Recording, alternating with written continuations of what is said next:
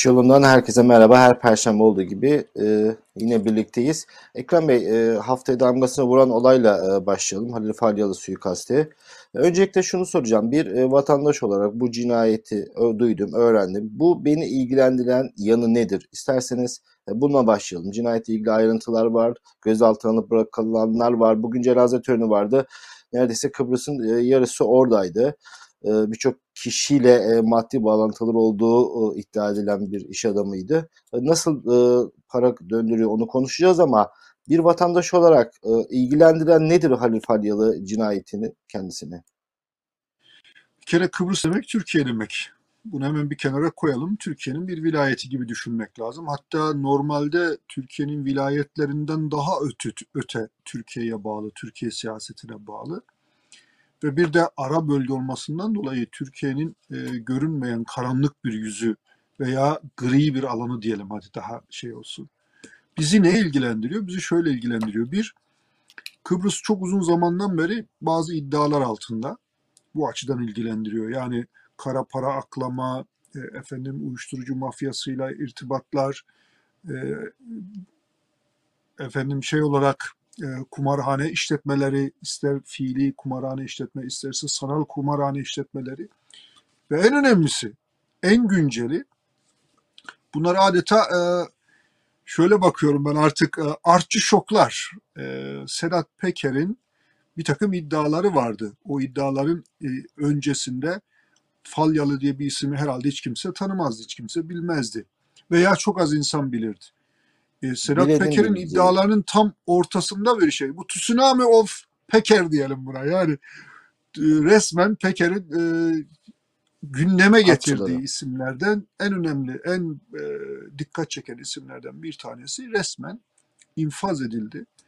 E, bu nedir? Bizi ne ilgilendiriyor? Bir, hemen geriye dönüp o iddialara bakmak gerekiyor. İki, o iddialar sonrası meydana gelen gelişmeler var. Kısa bir dönem gözaltına alınma meselesi var Kıbrıs'ta. Ardından serbest bırakılması var. Ardından ayet var. Bütün bunların bir ucu da geliyor Türkiye'de bazı güç odaklarına dayanıyor. İşte bu tam da meselenin bam telidir. Bize dokunan tarafı budur. Bunun üzerine ne kadar konuşsak, ne kadar düşünsek, ne kadar araştırsak azdır. Şimdi Sedat Peker nasıl gündeme getirmişti? Şimdi cinayetten sonra defalarca e, tekrar tekrar yayınlandı. Diyor ki Halil Falyalı diye bir adam var. Hadi ona da dokunsanız hani kendisini almaya çalışıyorlar yurt dışından. Halil Falyalı ile alakalı da Türkiye'de dosyalar var. Onu alsan alabiliyorsan. Alamazsın yani birazcık da e, mahalle tarzıyla alamazsın. Sıkar çünkü kaset arşivleri var diyerek adamı bir şekilde gündeme sokmuştu. Daha sonra kendisiyle alakalı haberler yapıldı. Kim olduğu daha çok araştırıldı ama sonra bir baktık ki dediğiniz gibi bilenlerin bildiği, o karanlık dünyayla ilişkileri olanların bildiği ya da bu alanda çalışanların bildiği bir ismin çok derin bir isim olduğu. İşte e, Binali Yıldırım ismi geçmişti. Oğlunun e, kokain trafiğinde dahil olmasını bu kişiye bağlanmıştı. Kokainden gelen paranın kumarhanelerinde legal hale getirildiği bir nevi o parayı sisteme sokan bir insan olduğu. Sanal kumar ki çok büyük bir sektör. Sanal kumarda faaliyet gösteriyor. Kumarhaneleri var, uyuşturucu birçok çok karanlık bir isim olduğunu öğrenmiştik ve Binali Yıldırım ailesiyle de ilişkisi ortaya çıkmıştı. Sedat Peker bu şekilde gündeme getirmişti.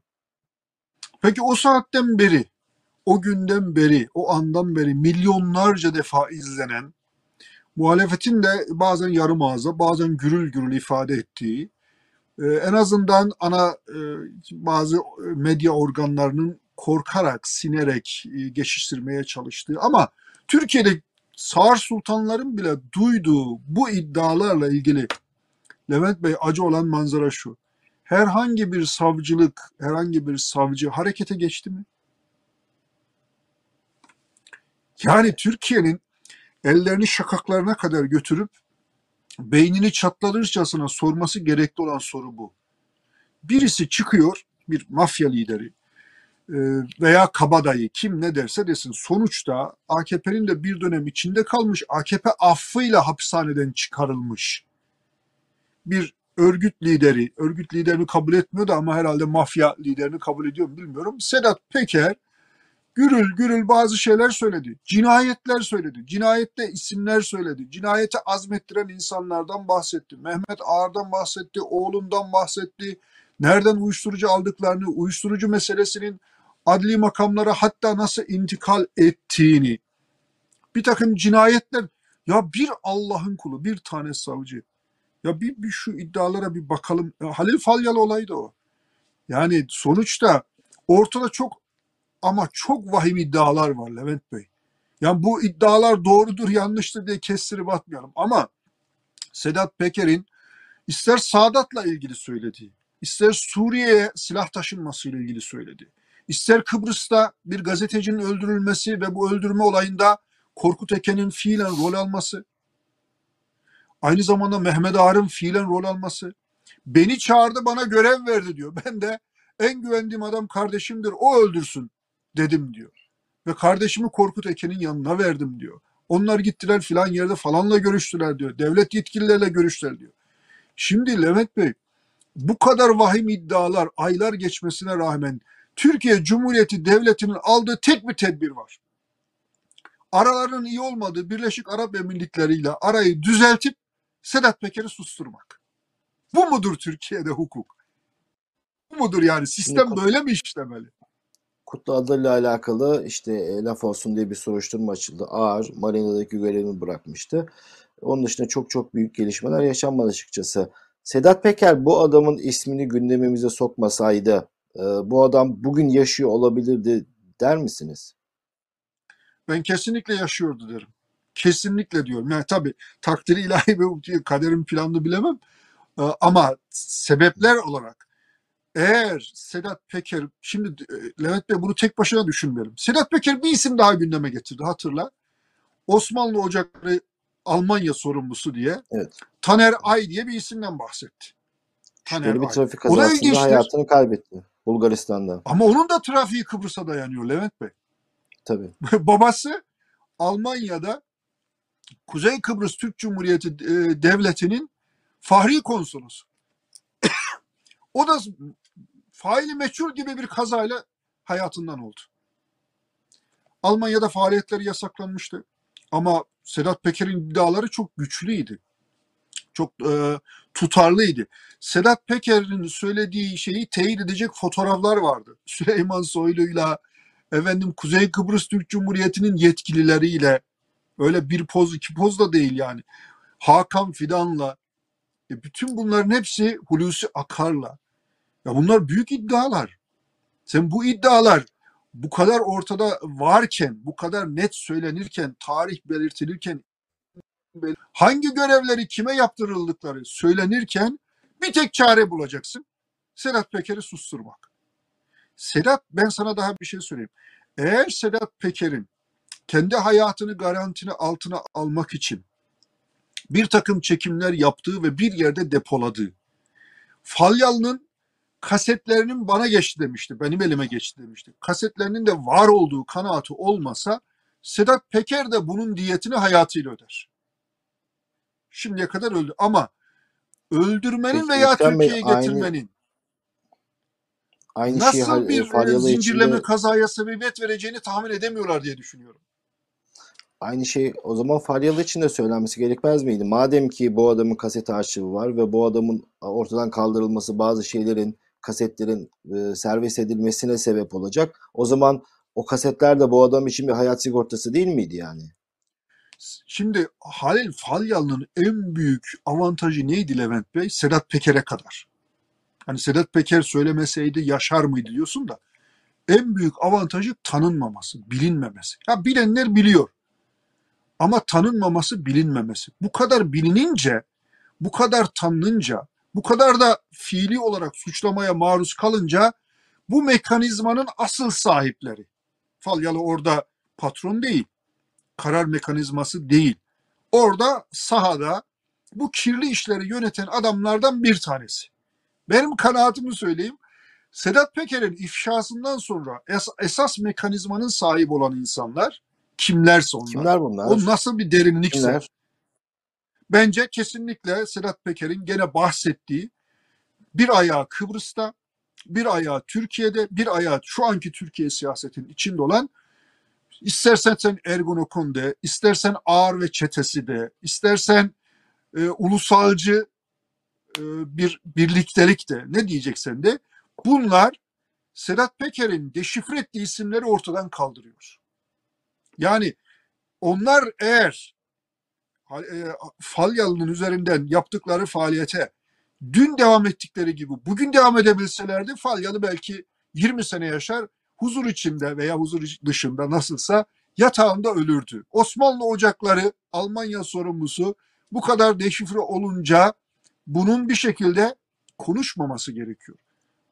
Açık bazı kendisini de ifşa etmemesi gerekiyor. Mekanizma bu tür insanlar açığa çıkmış, ifşa olmuş ve somut bilgilerle kuşatılmış insanlardan kurtulmayı yerine daha bilinmeyen isimlerle devam etmeyi tercih ettiklerini düşünüyorum. O zaman ama şunu söylemiş olmuyor musunuz? Ergenekon ya da o cephe e, tırnak içinde hükümetle muhalif olduğunu düşündüğünüz bir cephe hükümetin kullandığı konuşursa hükümete zarar verecek insanları ortadan kaldırıyor demiş oluruz. Bu da e, nereye oturur? Ben hükümetle e, muhalif veya hükümetle karşı karşı olduklarını düşünmüyorum. Şu anki hükümet Erdoğan hükümetini kastediyorsan bu mafya derin yapının ismine adına ne dersen de derin yapı diyelim istersen derin devletin kucağına oturmuş durumda. Yani Falyalı cinayeti neyse Ömer Lütfü Topal cinayeti de aşağı yukarı odur. Yani bu ya biz bu filmi daha önce görmüştük diyeceğimiz çok olay var Levent Bey. 1990'lı yıllara geri döndük. 90'lı yıllarda da böyle hatırlarsan o zaman Türkiye'deki şu an devam eden bazı yasal zorunluluklar yoktu. Yani kumarhane açılması, kumarhane işletilmesi çok daha kolaydı. Kıbrıs'a kaydırılmamıştı. O zaman Ömer Lütfü Topal ne yapmıştı? Aşağı yukarı bütün bu kirli para aklama işlerini, uyuşturucu parasını aklama işlerini bizzat kendisi onlarca kumarhanesiyle yapıyordu. Ne zamana kadar? Yani bazı rüşvetleri vermemeye, devlete güvenme, devlette çalışmıyorum yani bu bunlar kimdir bu eşkıyalar benden gelip haraç alıyorlar gibi bir şeyin psikolojinin içine girdiği anda o mekanizma onu yok etti. Bugün de benzer şeyler yaşıyor. Aşağı yukarı benzer şeyler yaşıyor. İnsanlar kaçırılıyor, insanlar öldürülüyor. Mafya parladı. Mafya olmak bir özenti haline geldi genç insanlar arasında. Mafya üyesi olmak böyle hatırı sayılır bir meslek haline geldi Levent Bey. Türkiye'de. Evet. Türkiye'nin uzantısı Kıbrıs'ta. Ve bu olaylar daha sürecek diye düşünüyorum. Şimdi e, komplo teorileri e, kuruyoruz. Bazen de e, olayın kendisi çok basit olabiliyor. E, bu e, şeyden rahmetliden haraç almak isteyen bir küçük grubun e, mahareti olabilir mi? Cinayet profesyonel e, işlenmişe benziyor. E, genelde kullandığı zırhlı aracı bu sefer ailesine verip kendisi başka bir araçla gitti ki bu bilgiyi e, bu suikastı düzenleyenler almışlar. Yani demek ki içeriden besleniyorlar. Güçlü bir istihbarat var. Daha sonra kaçış planlarını yapmaları ve kaçabilmeleri bir e, profesyonel bir e, insanların kullanıldığı izlenimini veriyor. istihbaratın olduğu veriyor. Böyle büyük büyük komplo teorilerinden ziyade basit bir olay gibi de olabilir mi beyin fırtınası olarak? Eğer şu söylediğin şartlar olmasaydı basit bir olay olabilirdi küçük gruplardan bir tanesi, iki tanesi sokakta, gazinoda, şurada, burada biraz da halkın arasında arada bir dolaşan bir adam bu herhalde. Yaklaşıp bıçağı kalbine saplayabilirdi Levent Bey. Olabilirdi böyle şeyler. Ama senin de ifade ettiğin gibi zırhlı aracında olmadığı, başka bir araçla yola çıktığı önceden haber alınıyor, yol kesiliyor, profesyonel bir şekilde çapraz ateşe tabi tutuluyor ve sonra e, oradan e, deniz yoluyla ayrılıyor. Ben kanaatim öyle hiç böyle acemi bir işine benzemiyor. Bu işin izlerini geçmiş dönemdeki olayları yan yana koyduğumuzda, kareleri yan yana koyduğumuzda sinema filmlerinin ötesinde bir hadiseyle karşı karşıya olduğumuzu ve bu işi Türkiye'de derin yapının daha önce de yaptığını, yapma kapasitesinin sadece onlarda olduğunu rahatlıkla söyleyebiliriz. Böyle bu sıradan olaylar... basit bir cinayet olmadığı aşikar geçmiş olaylara baktığımızda genelde hep e, işte tavşana bak diyeceğimiz isimler ön plana çıkalı. Esas faillerin kendilerini korudukları ya da kamuoyunun önüne başka isimlerin atılıp onların konuşulduğunu ama gerçek faillerin kendilerini bu şekilde tartışmalardan uzak tuttuğunu da e, görüyoruz. Yine e, böyle bir olay yaşanabilir mi? Bir de Bu işi e, takip eden uzmanların, gazeteci meslektaşlarımızın da e, taş çekildi artık e, duvar yıkıldı. Daha e, cinayetler, bundan sonra da cinayetler yaşanabilir tahminleri var. Katılır mısınız? Ben de artçı şokların, Sedat Peker'den sonra oluşan artçı şokların devam edeceğini, yeni bir düzen, yeni bir nizam kendi aralarında neyse o mafyatik düzen, bir ayağı siyasette, bir ayağı suç örgütlerinde olan mafyatik düzenin yeni bir e, düzene kuracağı ana kadar bu çatışmaların devam edebileceğini, bu ölümlerin devam edebileceğini. Bir başka üçüncü aslında gerçek yol var. Eğer hukuk işlese, atıyorum mesela Binali Yıldırım, Binali Yıldırım'ın oğlu, efendim e, Güney Amerika ülkelerinden yüklenen uyuşturucunun nereye geldiği, eskiden Cumhurbaşkanı'nın, Başbakan'ın kullandığı ata uçağının birisine satılması, o uçağın içerisinde uyuşturucunun çıkması, o uyuşturucunun bir şekilde Erdoğan'a en yakın iş adamlarından birisine ait olması, bütün bu üst üste gelen şeyler. Limanlarda yakalanan, yakalanmayan, daha geçenlerde gene vardı bir haber. Türkiye'ye gelmek üzere yüklenen, bu yakalananlar, dikkatten kaçanlar, yeterli tedbir alınamayanlar veya alınan tedbire rağmen bir şekilde bir hadiseyle ortaya çıkarılan hadise meseleler. Levent Bey aslında yani eğer hukuk işlese ya burası böyle e, hani bizim Anadolu'da bir tabir vardır. E, affınıza sığınarak söylüyorum. Köpeksiz köyde değneksiz gezme diye bir laf vardır. Şu an köpeksiz köyde değneksiz geziyor mafya. Ya şöyle bir hafızamızı yoklayalım Levent Bey. Eski Beşiktaş yöneticilerinden bir tanesi sokak ortasında e, infaz edildi. Ha kişisel bir olay da olabilir ama şu orta e, şey şu atmosfer bu. Bunu çok iyi öğrenmek lazım. Yani Türkiye'deki atmosfer mafyatik bir atmosfer. Mafya devletleşmiş, devlet mafyalaşmış. İsteyen istediği gibi tıpkı dizilerde olduğu gibi, tıpkı filmlerde olduğu gibi kiminin ayağına sıkıyorlar, kiminin kafasına sıkıyorlar. Ve bir bakıyorsunuz bir tarafta Drajal'in yeğenleri, öbür tarafta e, efendim hepsi de bunların serbest bırakılan, yeni serbest bırakılan insan. Bir tarafta da Alaaddin Çakıcı'nın akrabaları. Ya Gelecek, Türkiye'de e, yeni bir Çakıcı'da. düzen var. Mesela çok çarpıcı bir olayı biz işlemedik ama arkadaşlar çok işlemişlerdir. İstanbul'da yanılmıyorsam Büyükçekmece'de yanılmıyorsam iki tane polis bir adamın evine geliyor. Adamı şimdi polis geldiği zaman ne yaparsınız? Polis gözaltına aldığı zaman ne yaparsınız? Bir aile ferdiniz evde oturuyorsunuz. Polis kapıyı çaldı, içeri girdi. Polis kimdir? Devlet namına gelen insandır. Siz de o adamı, o kişiyi, aranan kişiyi devlete teslim edersiniz. Ya adam devlete teslim edilmiş. Fakat iki polis adamı alıyorlar. Türkiye'nin en meşhur uyuşturucu baronlarından birisinin adamına teslim ediyorlar. Şimdi polisin gözaltına aldığı adam, adamın yakınları yer gök demeden her yeri arıyorlar, akrabalarını bulamıyorlar. Hiçbir karakolda bulamıyorlar. Sonra araştırınca bakıyor, bakılıyor ki adamı bir uyuşturucu mafyasının dosyasında adı da geçen birisine teslim ediyor. Yavuz isminde bir adama teslim ediyorlar. Ve şimdi onun yanılmıyorsam Büyükçekmece'de kazılarla cesedi aranıyor Levent Bey. Olaya bakar mısınız? Türkiye'nin geldiği yer burası.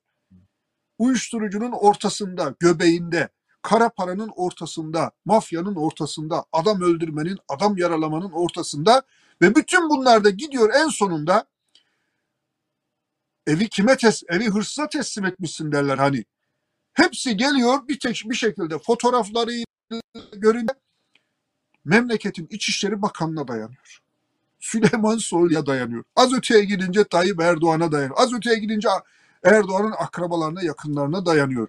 Türkiye'nin geldiği nokta bu. Eğer bu noktayı doğru anlarsak bu olaylara şaşırmayız. Sen şaşırdın mı bilmiyorum ben Falyalı'nın olayına Yok, şaşırmadım. şaşırmadım. Beklenen bir olay. Hiç şaşırmadım. Ee, Sedat Peker ifşa ettikten sonra, ona dokunulduktan sonra hele e, cezaevine girdi, çıktı. Biliyorsunuz kısa bir e, cezaevi macerası oldu. Kıbrıs'ta e, bazı kasetler ifşa oldu. Başbakan istifa etti. Bazı siyasetçilerin e, özel hayatıyla alakalı kasetler inince zaten e, artık su testisi su yolunda. E, izleyicilerimize bilgi verme adına söyleyelim. E, Binali Yıldırım'ın oğlu. E, adını hep Erkan mı Erkan mı? Ben hep karıştırıyorum. Tombalak deyip e, herkesin kafasında canlanabilir. Erkan, o Erkan. Kumarbaz kumar basısında avanan e, Erkan Yıldırım Sedat Peker hakkında dava açmışlardı. Dava e, iddianame kabul edildi. Bu iddia, davadan dolayı da Sedat Peker hakkında bir yakalama kararı daha çıkmıştı. O e, davada avukatları, e, Yıldırım'ın avukatları dedi ki müvekkilim 5 yıldır Kıbrıs'a gitmişliği yok. E, bahsedilen faaliyeti asla tanımaz. Falyalı'da e, verdiği röportajda ben bu kişinin 3 kilometre yakınına bile yaklaşmamışım tanımam demişti. Sanki e, Kıbrıs'a gitmesi şartmış gibi sanki Falyalı ya da Falyalı'nın adamları onun olduğu yere gelemezmiş gibi komik bir savunma yaptılar. Ama e, bir e, başbakanlık yapmış, meclis başkanlığı yapmış bir kişinin oğlunu bu işlerle ilintili göstermek öyle basit bir iddia değil. Yani bunun gerçek olmayan bunu kolay kolay e, çürütebilirsiniz. Yani ben Sedat Peker'in o iddiasının bu oğlanın bu işlere girdiği konusunda e, inanıyorum o iddiaya. E, o yüzden e, zaten bu gemi işleri dediğiniz gibi Latin Amerika ziyaretleri e, bir şekilde devletle bağlantılı Binali Yıldırım'la e, kesemeden sorayım. Bu işlerin, bu hadisenin Erdoğan'la bakan yönü nedir? E, yandaş basın e, cinayet işlemlerinde uzun bir süre sessiz oldu. Yani haber beklediler malum nasıl göreceğiz bu haberi diye. E, kimisi ilk sayfadan görmemiş çok küçük görmüşler. Neredeyse başsağlığı dileyecekler. Bir bu yandaş medyadaki sessizliğin hem sebebini sorayım hem de bu işlerin Erdoğan'la ilgisi bakan yeni nedir? İkisi, iki sorunun birbiriyle bağlantısı var Levent Bey. Bir kere yandaş medya dediğimiz havuz medyası yani Erdoğan'ın e, bazı insanlara emriyle oraya götürüp para verip bunları besleyen e, böyle e, bir canavar haline getiren e, medya niye e, böyle bir büyük bir olayı görmez? Yani sen Yani geriye doğru şu Ömer Lütfü Topal'ın mi? cina yani niye görmez? Sonuçta mafya hesapı. Haberse haber. Kansa kan. Cinayetse cinayet. Daha ne istiyorsun? Yani bir gazete okuyucusunun, bir internet okuyucusunun arayıp da bulamadığı bütün sinematografik hadise var burada. Yani bir gazeteci, herhangi bir muhabir, bırak yayın yöneticisi, bu kadar feci bir cinayeti, bu kadar tartışmalı, ucu siyasete de dokunan, ucu uyuşturucuya dokunan, ucu efendim sanal kumara dokunan ve bir takım kirli e, ilişkiler yumağını anlatan bir hadiseyi saatlerce niye giremez? Çünkü Ekrem işin Bey ucu şimdi gidiyor, işin ucu gidiyor havuzun başındakine dayanıyor Levent Bey. Bu çok açık. ha şunu anlarım hani yorumları girmezseniz olaya bakış açısını e, belirleyemezsiniz ama neticede bir olay var. Adam ölmüş, hastanede ölmüş. Hani deprem olmuş girmiyorum, sel olmuş girmiyorum tarzı. Elektrik kesilmiş, Isparta'da elektrik kesildi.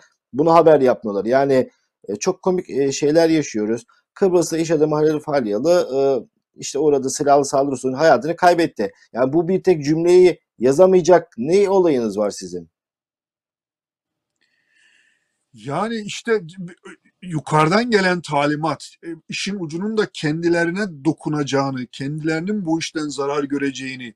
Aslında şöyle söyleyeyim yani bu psikoloji bile e, ne kadar korktuklarını ortaya çıkarıyor Levent Bey. Yani bu işler girmeyeceksin o zaman bu ilişkilerin yumağına. Bu ilişkilerin içine girmeyeceksin. Bir kanun çıkardım. Ne kadar masum insan varsa o öğretmen, ev hanımları, efendim profesörler, o, o güzel insanların hepsini içeride tuttun. Ne kadar mafya varsa hepsini dışarı çıkardın. Yani bir, bir de olayın görünen yönünden gidelim. Sen bu kadar aşikar, senin mafya derdin ne arkadaşım? Yani senin derdin ne? Niye efendim ev hanımlarını bile 70 yaşında, 80 yaşında emekli memurları, işçileri bile hapishanede tutmaya devam ediyorsun da eline kasatura almamış, eline bıçak almamış insanları bile hapishanede tutuyorsun da arkasında cinayetlerle yad edilen, uyuşturucuyla yad edilen bir sürü insanı dışarı çıkarıyorsun. Bir kere buradan bir başlamak lazım. Baştan hiç unutturmamak lazım. Niye sen bu insanları şimdi Türkiye bir mafya devletine döndü. Zaten devlet de mafya gibi çalışıyor. İnsanlar Levent Bey daha geçenlerde yine gördüm internette bir babanın feryadı. Evladı bir yıldır kaçırılmış. Arkasını sonra devlet adam kaçırır mı ya? Devlet adam e, devlet birini suçlu görüyorsa alır sorgular kanunlar çerçevesinde. İşkence yapmadan. Adamı kaçırmak ne demek? Kaç tane insan kaçırdı bu devlet? Bu Milli İstihbarat Teşkilatı bunların hesabını bir gün vermeyecek mi? Mafya gibi bir istihbarat teşkilatı oldu. Mafya gibi. İnsanları alıyor, kaçırıyor. insanlardan aylarca haber alınamıyor. Sonra çok ağır baskılar olursa geliyor bir e, alana bırakılıyor. Sonra emniyet güya geliyor adamı e, şüpheleniyor. Şüpheli olup alıp götürüyor. Aa bu oymuş diyor. Ailesini arıyor. Bu babanızı bulduk diyor. Kardeşinizi bulduk. Şimdi atmosfer bu. Türkiye'deki yapı bu. Türkiye maalesef mafyanın cirit attığı bir ülke haline geldi. Ve bunlara bu cirit atma imkanını temin eden Erdoğan'ın kendisi ve yakınlarıdır. Onlardan bir Tartışmasız beklentileri var. Şimdi Alaaddin Çakıcı çıktı. Ee, Alaaddin Çakıcı Erdoğan'a, ailesine yani sinkaflı küfürler hani öyle hakaret makaret falan değil hani saray öküz gibi e, e, masum laflar değil. Sinkaflı küfürler etmiş bir insan. Hani mahkemede duruşmalarda söylediği yetmiyor. Ayrıca mektup yazarak sinkaflı. Devlet Bahçeli'ye yani burada e, söyleyemeyeceğimiz, konuşamayacağımız küfürler etmiş bir insan. Değil mi? Bahçeli ve Erdoğan beraber bu adamı çıkardılar. Artık bu her şeyi anlatıyor herhalde. Kesinlikle. Kurmak istedikleri sistem tam da bu Levent Bey.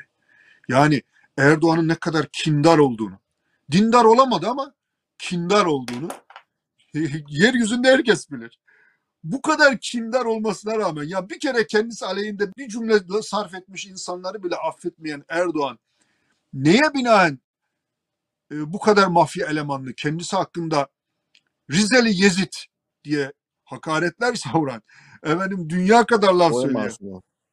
ya o en masumu doğru. Daha ağır, sinli kaflı küfürler eden bir insanı sev. Çünkü böyle bir sistem kurmak istediler. Kurdukları sistemin içerisinde Venezuela'dan, Brezilya'dan, Kolombiya'dan tutun Kıbrıs üzerinden Kıbrıs dışında Türkiye'nin limanlarını da kullanarak çevirdikleri fırıldağı aslında bütün dünya biliyor. Bir tek Türkiye Türkiye'deki insanlar bilmiyor Levent Bey.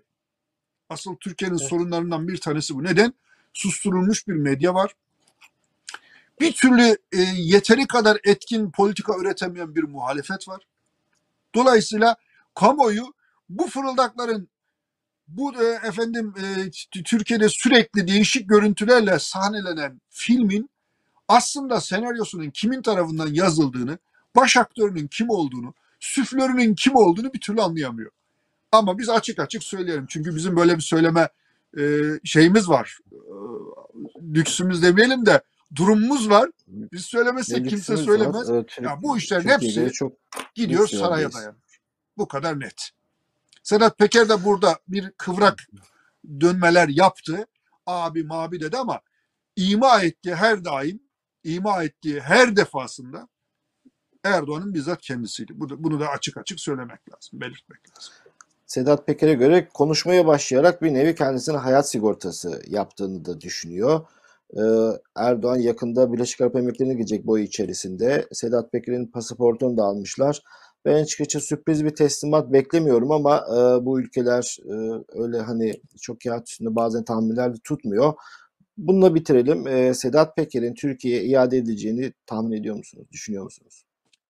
Ben Sedat Peker'in elindeki kartlara göre düşünmek lazım. Eğer kendini emniyete almışsa, güvene almışsa, pazarlık yapabilecek durumu varsa, eğer beni götürürseniz, götürmek demek orada Türkiye'de öldürmek demek. Sedat Peker'i infaz etmek demek. Eğer beni infaz edecek ve Türkiye'ye götürecekseniz, o zaman ben de şu kartlarımı öne sürerim. Şeklinde somut planı varsa kimse getiremez. Yoksa Levent Bey bir de öbür tarafta konuştuk konuştuk unuttuk. Sezgin Baransu diye bir adam var.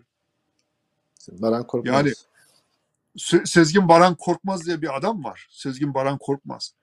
E şimdi aslında Türkiye bir tarafta da hemen unutmayalım. Bir ismi daha ekle. Unutulmayacak bir ismi.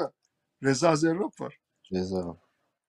Ya bu sarayın girdiği kirli ilişkiler her yerde bir bir e, tabiri caizse bir şey bıraktı.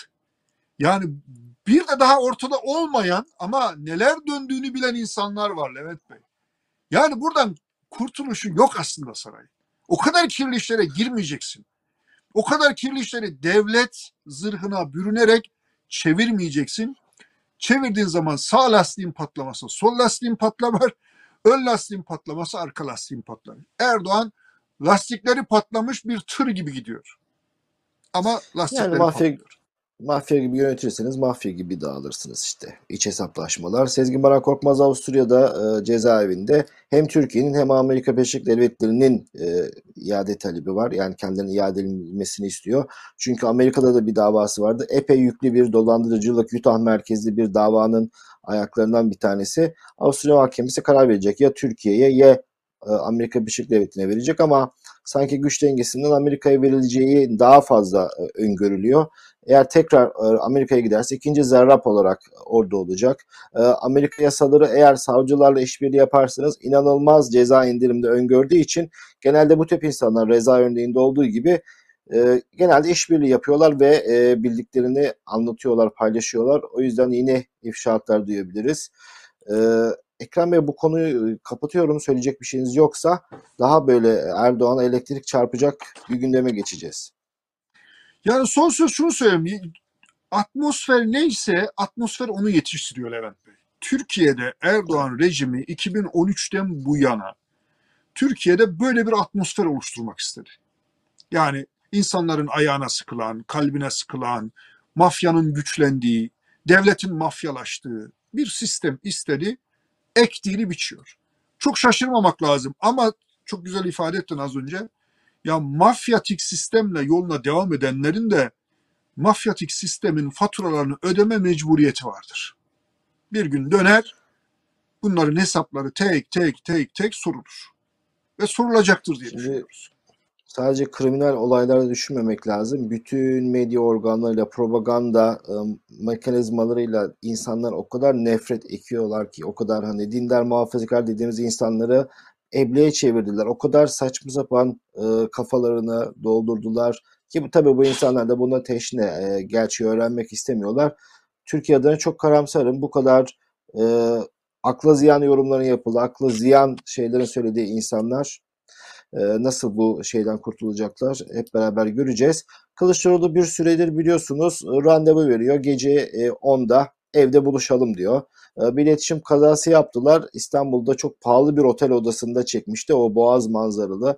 Epey e, geceliği yüksek bir odaydı. Yani e, nasıl bazılarının sarayda kalmasını eleştiriyorsak neticede bu partileri finanse eden de bizleriz. Yoksa üye aidatlarıyla falan ayakta kalmıyorlar. Sizin bizim vergilerimizi harcıyorlar.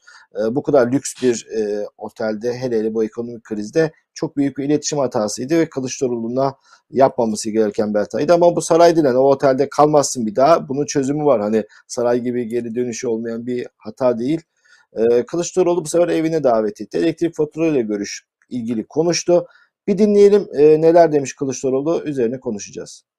Tüm bu durumun kökeninde hep aynı hikaye yatıyor. Elektrik özelleştirmelerine bakacak olursanız çok tanıdık isimleri orada da görürsünüz. Beşli çeteyi oraya da soktu Erdoğan. O çete ne yaptı? Soydu süpürdü. Bu soygun biraz uzun hikaye. Ama çok isterlerse onu da anlatırız. Soru şu. Ne yapılıyor bu paralarla? Size son videomda on binlerce trolden söz ettim. Finanse edilen yandaş medyadan bahsettim. Eğitim Vakfı maskeli paralel yapılardan bahsettim. Saraylı hayatından bahsettim. İşte bu paralar sizin cebinizden ödeniyor sevgili halkım. Ha bu arada yeni algı hareketlerini de bekleyin sevgili halkım. Sizi soyup soğana çevirirken bir iki algı manipülasyonu adımını da Erdoğan'a attıracaklar bugünlerde. Güya büyük lider Erdoğan müdahale edecek bu gidişata. Bir de pandemide zorda kalınca İBAN vermesini biliyorsun ey Erdoğan. Bu sefer de halk zorda. Halkımıza çağrı yapıyorum. Et RT Erdoğan yazın ve İBAN numaranız ile birlikte faturanızı gönderin. Hatta bir de etiket ekleyin. Hashtag sıra sende deyin. Çünkü bu kez sıra kendisinde. Bakalım siz İBAN gönderince beyefendi ne yapacak? Yardımınıza koşacak mı? Evet, Kılıçdaroğlu gündemi elektrik faturalarıydı. Ben e, bu saatten sonra bana gelen faturaları ödemeyeceğim dedi. Bütün e, CHP teşkilatları bu eyleme destek verdi. Destek veren vatandaşların da olduğu görüldü sosyal medyada.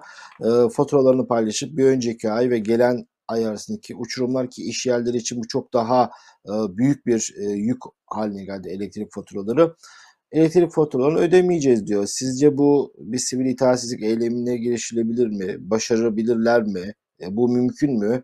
E, ne kadar arkalarında durabilir? E, hükümete adım attırabilirler mi? İsterseniz önce eylemin kendisini konuşalım. Valla eylem e, yani sivil itaatsızlık tabiriyle e, siyaset biliminde, sosyal bilimlerde yad edilen e, eylemlere benziyor. Ama genellikle bu eylemler özellikle Türkiye'de böyle çok küçük gruplar tarafından yapılan eylemlerdi. İlk defa böyle çok geniş e, tabanlı e, Cumhuriyet Halk Partisi gibi e, neredeyse Türkiye Cumhuriyeti Devleti ile eş zamanlı e, doğmuş bir e, parti veya uzun yıllar Atatürk, İsmet Paşa ve devamıyla beraber devletin içerisinde önemli bir mekanizma iken bir parti süreci yaşamış. Bir partinin lideri, genel başkanı tabiri doğruysa bir sivil itaatsızlığa davet ediyor. Halktaki hissiyat buna uygun mu? Bence uygun. Çünkü yani bir şöyle düşünüyor halk. Eskiden olsaydı e, efendim elektriği devlet üretiyordu. Bir maliyeti oluyordu. Bu ürettiği maliyetin üzerine zarar etmemek üzere bir şey koyuyordu ve bana, bana bunu satıyordu. Daha da hatta sıkıştığı zaman bazen zararına satıyordu. Çünkü sonuçta bir kamu hizmetidir bu. İnsanların hayati Bakan, e, ihtiyaçlarından birisidir. Şimdi öyle Bakan görmüyor açıklama yaptı. Yine devlet desteğinin e, katlanarak arttığını söylüyor. Bakan e, açıklama yaptı. Hem doğalgazda hem elektrikte devlet desteğinin devam ettiğini, arttığını söyledi. AKP'liler de Kılıçdaroğlu için provokasyon peşinde dedi. Şimdi bakanın açıklamasında şunu e, anlatmak gerekiyor. Bir, kime destek veriyorlar? Ben diyelim ki özel bir şirketim.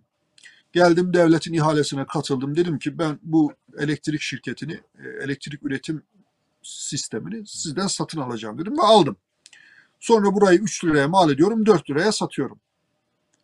Yani bu özel işletmeye dönünce bunun kar amaçlı bir şey olması lazım. Bundan önce yani özelleştirilmeden önce vatandaş sonuçta e, ülkenin vatandaşı, iktidar da ülkenin iktidarı, devlet de ül- ülkenin e, devleti ne yapıyordu? E, bunu finanse ediyordu. 3'e mal ediyordu, 2.80'e satıyordu diyelim. Şimdi devletin şu andaki takviyesi şirketlere mi vatandaşlara mı? Kime takviye ediyormuş? Bakanın Şöyle e, şirketlere şirketlere destek ya şirketlerle belli bir anlaşma çerçevesinde devletin bu sübvansiyesi olmasa size fatura daha fazla olurdu aslında demek istiyor bakan. Bence çok saçma bir şey söylüyor. Şirket buradan zarar ediyorsa niye elinde tutuyor? Ya ticaretin mantığına Yok, zarar eden şirketi yok. Zaten elektrik dağıtan Zarar şirketlere baktığın zaman hepsi şey zaten. Saray sarayın yakındaki insanlar. Ay Levent Bey zarar etmiyorsa niye o zaman e, kar ediyor demektir. O zaman indirim yapsın diyor vatandaş. Şimdi vatandaş haklı olarak şöyle söylüyor. Eskiden bunu devlet yapıyordu. En azından şuna katlanıyorduk. Ne yapalım? Devlete maliyeti bu kadar. Bunu, bunu çekecek. Devlet de çekecek. Biz de çekecek. Devlet de diyordu ki tamam ben e, sana bunu biraz pahalıya satıyorum ama ben takviye edeyim seni. E, ikiye mal ettiğimi 1.80'e e, sana vereyim. E, Kalan kısmını da ben, öde- ben ödeyeyim diyor. Ke- Kendi bütçesinden burayı karşılıyordu. Şimdi özel şirket, yani özelleştirmenin mantığı neydi? Burası daha modern işletilecek. Bu işletmeler daha modernize edilecek. E, çağa daha çok ayak uydurulacak. Daha verimli çalışacak. Ve bu arada o da kar edecek. Adam kar etmiyor. Sen takviye ediyorsan e, adam bıraksın bu işi kardeşim o zaman. Yapmasın bu işi. Adam kar ediyorsa e, bu kadar zam yapmasın. Ha doğalgazın durumu biraz daha farklı Levent Bey. Çünkü doğalgaz e, doğrudan Türkiye dışından alınıyor. Yabancı kaynakla, kaynaklardan geliyor. E, Türkiye dışından gelen kaynağı e, belki dolar üzerinden, euro üzerinden aldıklarından dolayı bunu halk namına, halk için sübvanse etmek mümkün. Gene şeye e, şirkete veremezler ya. Atıyorum İran'dan gelen doğalgaza, Azerbaycan'dan gelen doğalgaza veya nereden geliyorsa gelen doğalgaza dur ben bunu seni biraz takviye edeyim diye ne yaparlar? Şöyle yapabilirler yani oradaki ödemenin bir kısmını vatandaştan aldıkları gibi bir kısmını da kendi bütçelerinden veriyorlardır. Tamam Şöyle orada e, kabul bu dağıtım edilebilir. Bu dağıtım şirketlerine elektriği zaten satan zaten devlet. Bu insanlar e, bu şirketler elektriği devletten alıp üzerine kar koyarak satıyor. Bakanın söylediği o orada bir e, destek sağlıyorlar. İkincisi doğalgaz dediniz. Türkiye'nin hani elektrik üretiminin epey bir yoğunluğu da aynı doğalgaz santrallerinden oluyor. Sadece hidroelektrik değil. Doğalgaz da aynı zamanda Türkiye'de elektrik üretiminde kullanılıyor. Doğalgaz e, fiyatı 10 kat arttı diyor bakan. Yani mecburuz bunu yansıtmaya diyor. E, Ben şunu ekleyerek size e, pas atacağım. Şimdi benim yaşadığım ülke İsveç'te de elektrik fiyatları çok aşırı yükseldi. Faturalar neredeyse iki katına çıktı ve büyük bir infial oldu toplumda. E, İsveç'te bazı yerler var tamamen elektrikle ısınıyor evler. O yüzden onların faturaları çok ciddi oranda e, yansıdı. Devlet hemen e, açıkladı. Şu kadar yaklaşık 500 milyon euro 3 ay boyunca elektriğin fazla tüküldüğü kış aylarını göstererek hane başına şu kadar hemen açıkladı.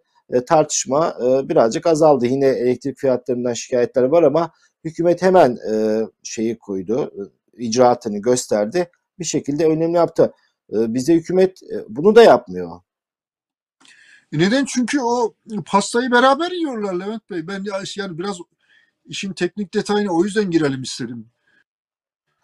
Yani Kılıçdaroğlu'nun da haklı bir şekilde söylediği bir şey var. İhaleler kime gidiyor diye bakmak gerekiyor.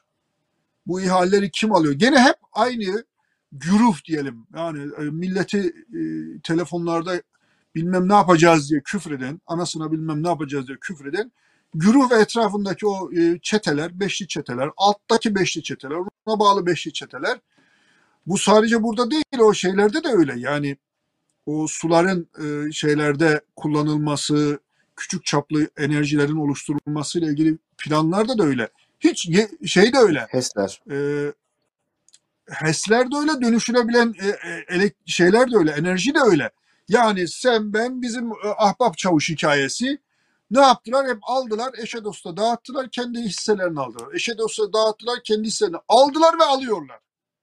Şimdi böyle bir dize, düzen kurarsanız sonucu vatandaşın elektriğe dokunmasıyla çarpılması aynı anlamla aynı anlama gelir. Bugün elektrik vatandaşı çarptı. Yani isyan boşuna değil. İnsanlar ya bu- bunu nasıl ödeyeceğiz diye soruyor. Efendim dolar üzerine yabancılardan özellikle doğalgaz için. E, doları bu hale getiren de sensin. Yani bi- bilmiyorum ki insanların aklı var, şuur var. Bu kadarcık basit bir hesabı anlamıyorum. Dolar bir 3-5 sene geriye gitsen, bir 10 sene geriye gitsen. Hele sen iktidara geldiğinde dolar neredeyse 1.2 yani neredeyse birebir gibiydi.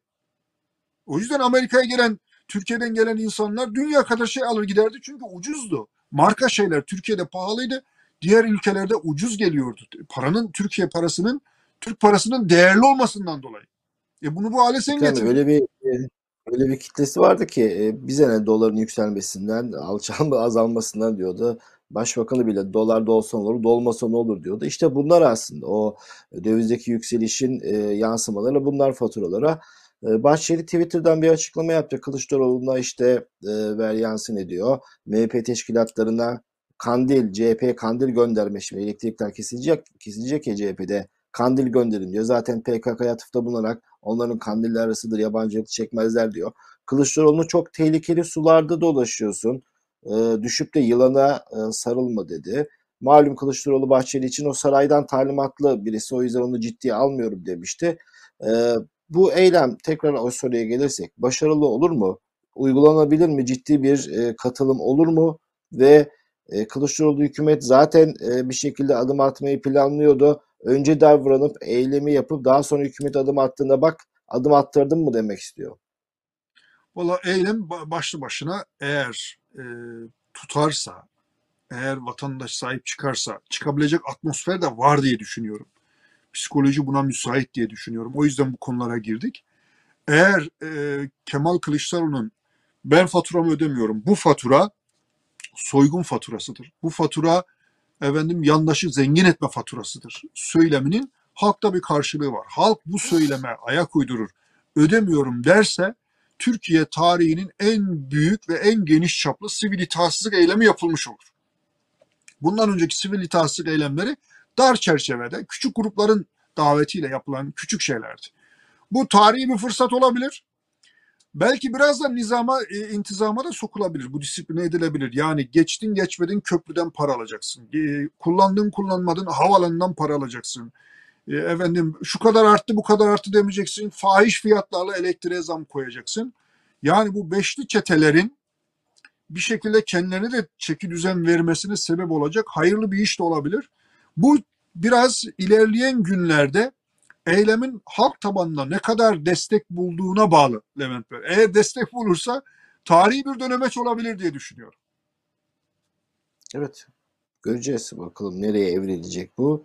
Ee, gündemin bir diğer tartışması da üçüncü kez Erdoğan Cumhurbaşkanlığı aday olabilir mi olamaz mı tartışmaları. Bahçeli'nin hafta sonu MHP'nin bir kampı vardı orada konuştu. Herhangi bir sorun olmadığını e, söyledi. E, Kemal Kılıçdaroğlu da iki açıklama yaptı. İlkinde olsun gelsin aday olsun gelsin tarzı böyle bir meydan okuma vardı ama insanlar tepki gösterdiler. Eğer anayasa izin vermiyorsa siz siyasetçi olarak nasıl bunu makul görebilirsiniz deyince Kılıçdaroğlu biraz çark etti, geri adım attı, düzeltme yaptı. Dedi ki ben genel erken genel seçimi kastetmiştim. İşte malum eğer Cumhurbaşkanı e, seçim kararı alırsa e, kendisi hakkı yanmamış oluyor ve bir kez daha aday olabiliyor. Şentop, e, Mustafa Şentop hukukçu yani e, o da bir açıklama yaptı. E, daha önce bunu mecliste komisyonlarda konuşulduğunu, evet anayasada kelime olarak Cumhurbaşkanı geçiyor ama o eskideki Cumhurbaşkanı ile bu Cumhurbaşkanı aynı değil. Hükümetin fonksiyonu, yapısı değişti. O yüzden yeni bir durum oluştu. Birinci e, sayıdır dedi ki Şentop e, hangisini isterseniz o kararı yorumlayıp o karara göre uzun iştahatlar verebilecek e, bir isim. Yakından da tanıdığımız bir isim. O yüzden hani Şentop'a e, ne vereyim abime tarzı bir hukukçu olduğu için e, ben çok ciddiye almıyorum. Ama bu tartışmalar şuraya evrildi. E, muhalefet diyor ki ya bu adamın eli çok güçlü. E, seçime de gidebilir. Anayasa Mahkemesi de bunun elinde. Ben burada enerji kaybedip buna bir mağduriyet oluşturmayayım. Çünkü e, işte adaylık hakkımı alıyorlar, almaya çalışıyorlar. 367 gibi bir e, mağduriyet peşinde koştuğunu düşünenler var. İktidarın bu tartışmaları çıkardı. AKP kaynaklı bu tartışmaların olduğunu düşündü. Muhalefette ben burada enerjimi harcamayacağım. Bunu seçimde yenmeye yönelik enerjimi harcayacağım yönünde bir e, pozisyon var. E, siz ne diyorsunuz? E, kazanamayacakları oyun oynamaktansa muhalefet akıllı bir iş mi yapıyor? Bence e, ilkeleri e, böyle e, bir takım fırsatçı veya e, kestirmeden mesafe almaya yönelik hamlelerle ilkeleri yok etmemek lazım Levent Bey. Bugünün yarını da var. Yani yarın birisi gelecek gene e, o, o anlama gelir, bu bu anlama gelir deyip e, Ekrem Bey üçüncü, ya dördüncü- şimdi hani adam diyeceğim adamın diploması yok ki zaten hani adamın hiçbir şekilde cumhurbaşkanı olmaması lazım. Hani ilkeye gidersek daha dakika bir adamın Eyvallah, cumhurbaşkanı ama- lazım. Ama Levent Bey yani Putin bile bunu denemedi ya. Daha söyletme yani. Putin bile bunu denemedi ya. Putin yerine bir adam koydu bir dönem. Değil mi? Sonra döndü geri geldi. Yani Ama böyle güçlenince e, değiştirdiler. Çin'de de yani aynısını yaptılar. değiştirdiler. E, Bu da değiştirebiliyorsa yani e, kalkar ama var olan anayasayı bak Kemal Kılıçdaroğlu daha önce de bu hatayı yaptı.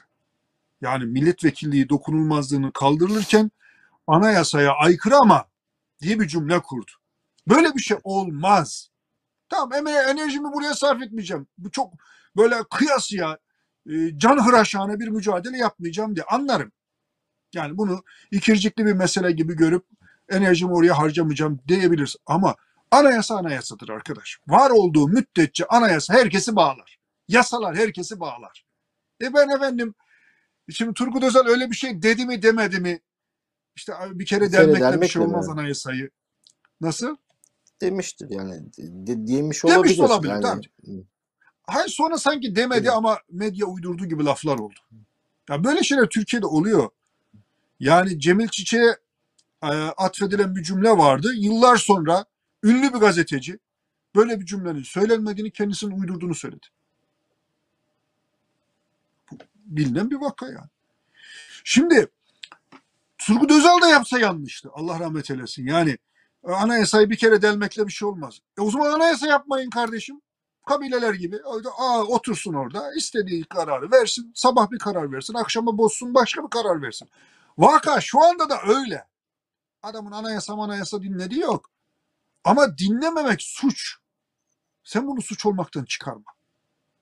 Bence ilkeleri yani bir, bir- efendim oraya öyle olursa bu ilkeyi e, rafa kaldıralım. Sonra böyle olursa ya böyle bir şey olamaz. Bak e, şeyi hiç unutmuyorum. E, Seinfeld bir program yapıyor. Hala da yapıyor yanılmıyorsam. E, bir arabasına bir ünlü bir adamı alıyor. Böyle arabayla eski klasik arabalar ama böyle 1930'lardan 40'lardan arabalarla e, bir ünlüyle ünlüyü konuk ediyor. Orada Obama'yı konuk etmiş. Obama ile yaptığı bir röportaj var. YouTube'dan isteyen ara, araya arayabilir, bulabilir. Çok güzel bir şey. Orada Obama'ya soruyor. Diyor ki efendim şu kadar sene görev yaptınız. Artık bırakacaksınız da.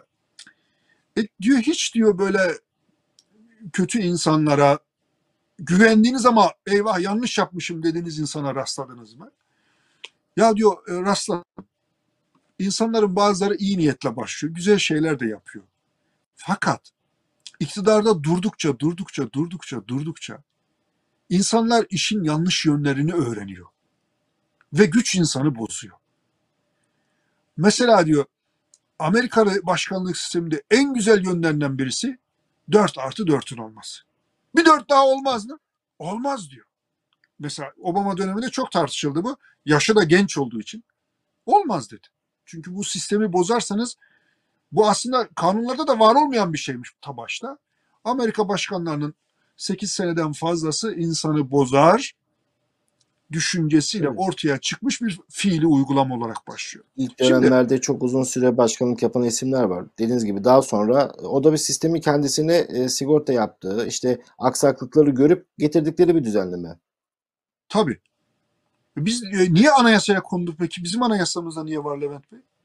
Erdoğan Aynı idealist sebepler. olduğu dönemde Aynı sebepler.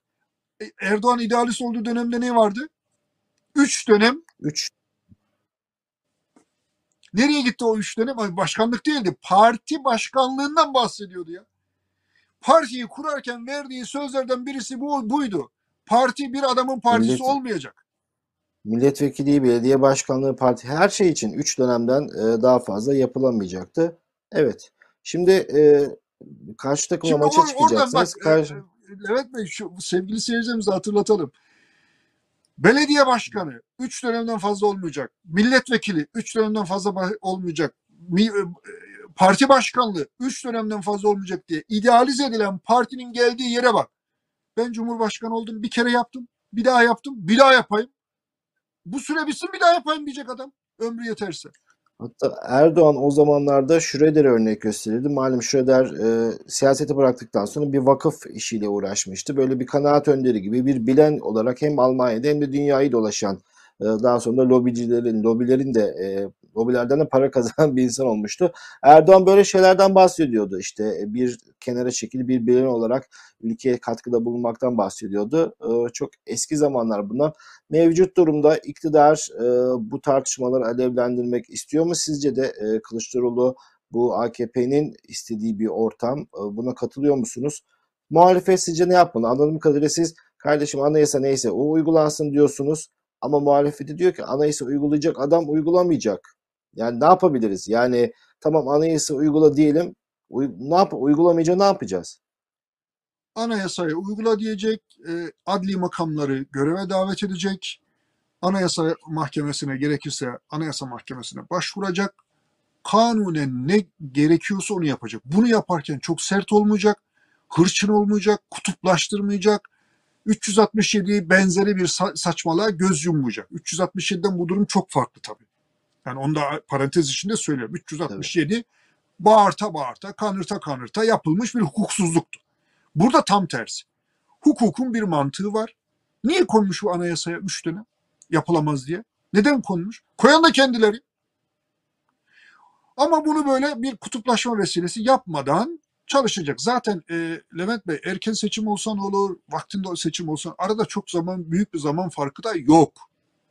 Yani Yok, Ee, Erdoğan bence- adaylığı açısından önemli bir fark var da adaylı açısından fark, fark var. Normalde yok. Yani e, Erdoğan aday olsun diye muhalefet böyle çırpınıyorsa yanlış yapıyor. Yani bunu anla- anlatmak mümkün değil. Yani İşte e, hazır ekonomi kötü giderken Bunu insanlar burnundan soruyorken beğenmesin, bunun bir fanatik taraftarı var. Yani illa o aday olsun diye çarpılıyorsam bu nasıl bir muhalefettir anlamıyorum. Yok. Türkiye'nin sorunları çok birikti. Acilen çözmek lazım. Çözmezse t- Türkiye'deki bütün kesimler ve halk çok büyük sıkıntı yaşıyor diyorsan o zaman bir mantığı var. Fakat o zaman da sorarlar. Kaç ay fark ediyor? Ya bir doğum miktarından göre neticede 2023 Haziran e, şu an e, Şubat ayındayız. Herhalde 10, 15 aylık bir e, süreyi konuşuyoruz. Evet dediğiniz Ay, gibi zaten Bugün alınsa seçim kararı alsam ne zaman seçim olabiliyor? 3 ay. Onu hep YSK'ya soruyor. YSK genelde hep 3 ay e, belirtiyor. Evet.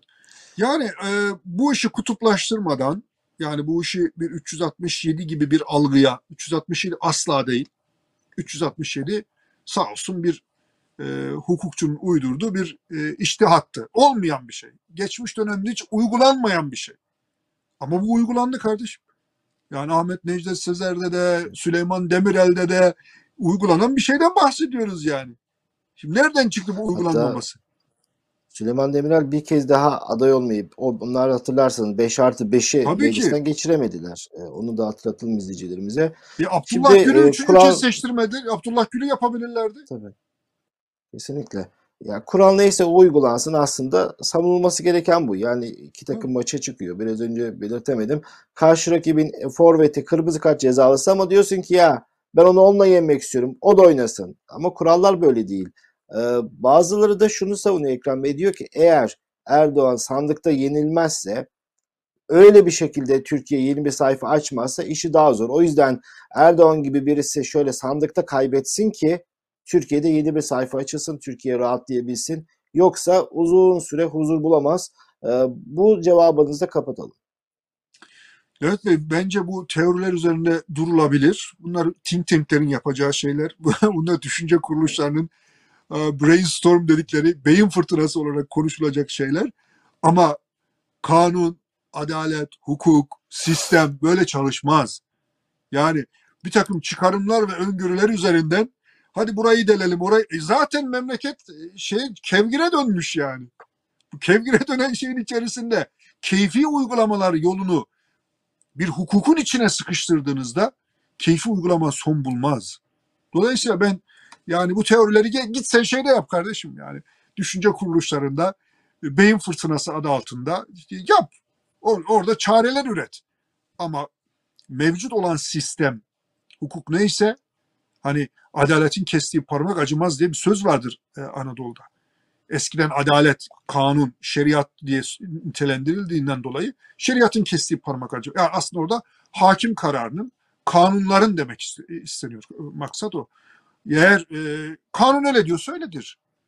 Değiştirseydin, yapsaydın. Anayasayı yaparken gümbür gümbür havalı civalı konuşmalar yapmayı biliyordunuz. Şimdiki meclis başkanı da dahil olmak üzere. O zaman üç dönem deseydiniz. Böyle şeyin e, bence göz yumulmaması gerektiği kanaatinde. Evet ama gerçekler de başka. Yani e, ülke İşte gerçekleri, bize özgü gerçek de bu. başka. Maalesef. Bize özgü gerçek Gerçekler ama bu. Levent Bey. Yani evet e, ülkemiz zor bir durumdan geçiyor. sıkı- Sıkıntılı bir dönemden geçiyor. De ondan sonra e, mevcut sistemi Yok, değiştir. e, Bu, bazı sonu eşikleri çok aştığımızı, geriye dönülmez e, hasarların oluştuğunu e, kastediyorum. Yani o Evet. çok anayasaydı o çok aşıldı. Yani birçok şey iki dudağın arasında sadece kağıt mürekkep işine döndü. Maalesef e, kastettiğim oydu. E, değerli izleyicilerimiz e, bu haftalık da bu kadar. E, Ekrem Bey teşekkürler. E, yine e, güzel bir sohbet oldu. Ben keyifle e, dinledim ve katıldım. İzleyicilerimize de yorumlarını bırakmalarını, yorumlarını bizimle paylaşmalarını rica ediyoruz. Beğenip beğenme butonlarıyla yeni izleyicilerin önüne düşmeye, ekranlarına düşmeye vesile oluyor. O yüzden onu ısrarla söylüyoruz. Yorumlarınızı her zaman bekliyoruz. Olumlu, olumsuz bütün yorumlarınızı. Haftaya tekrar görüşmek üzere. Hoşçakalın.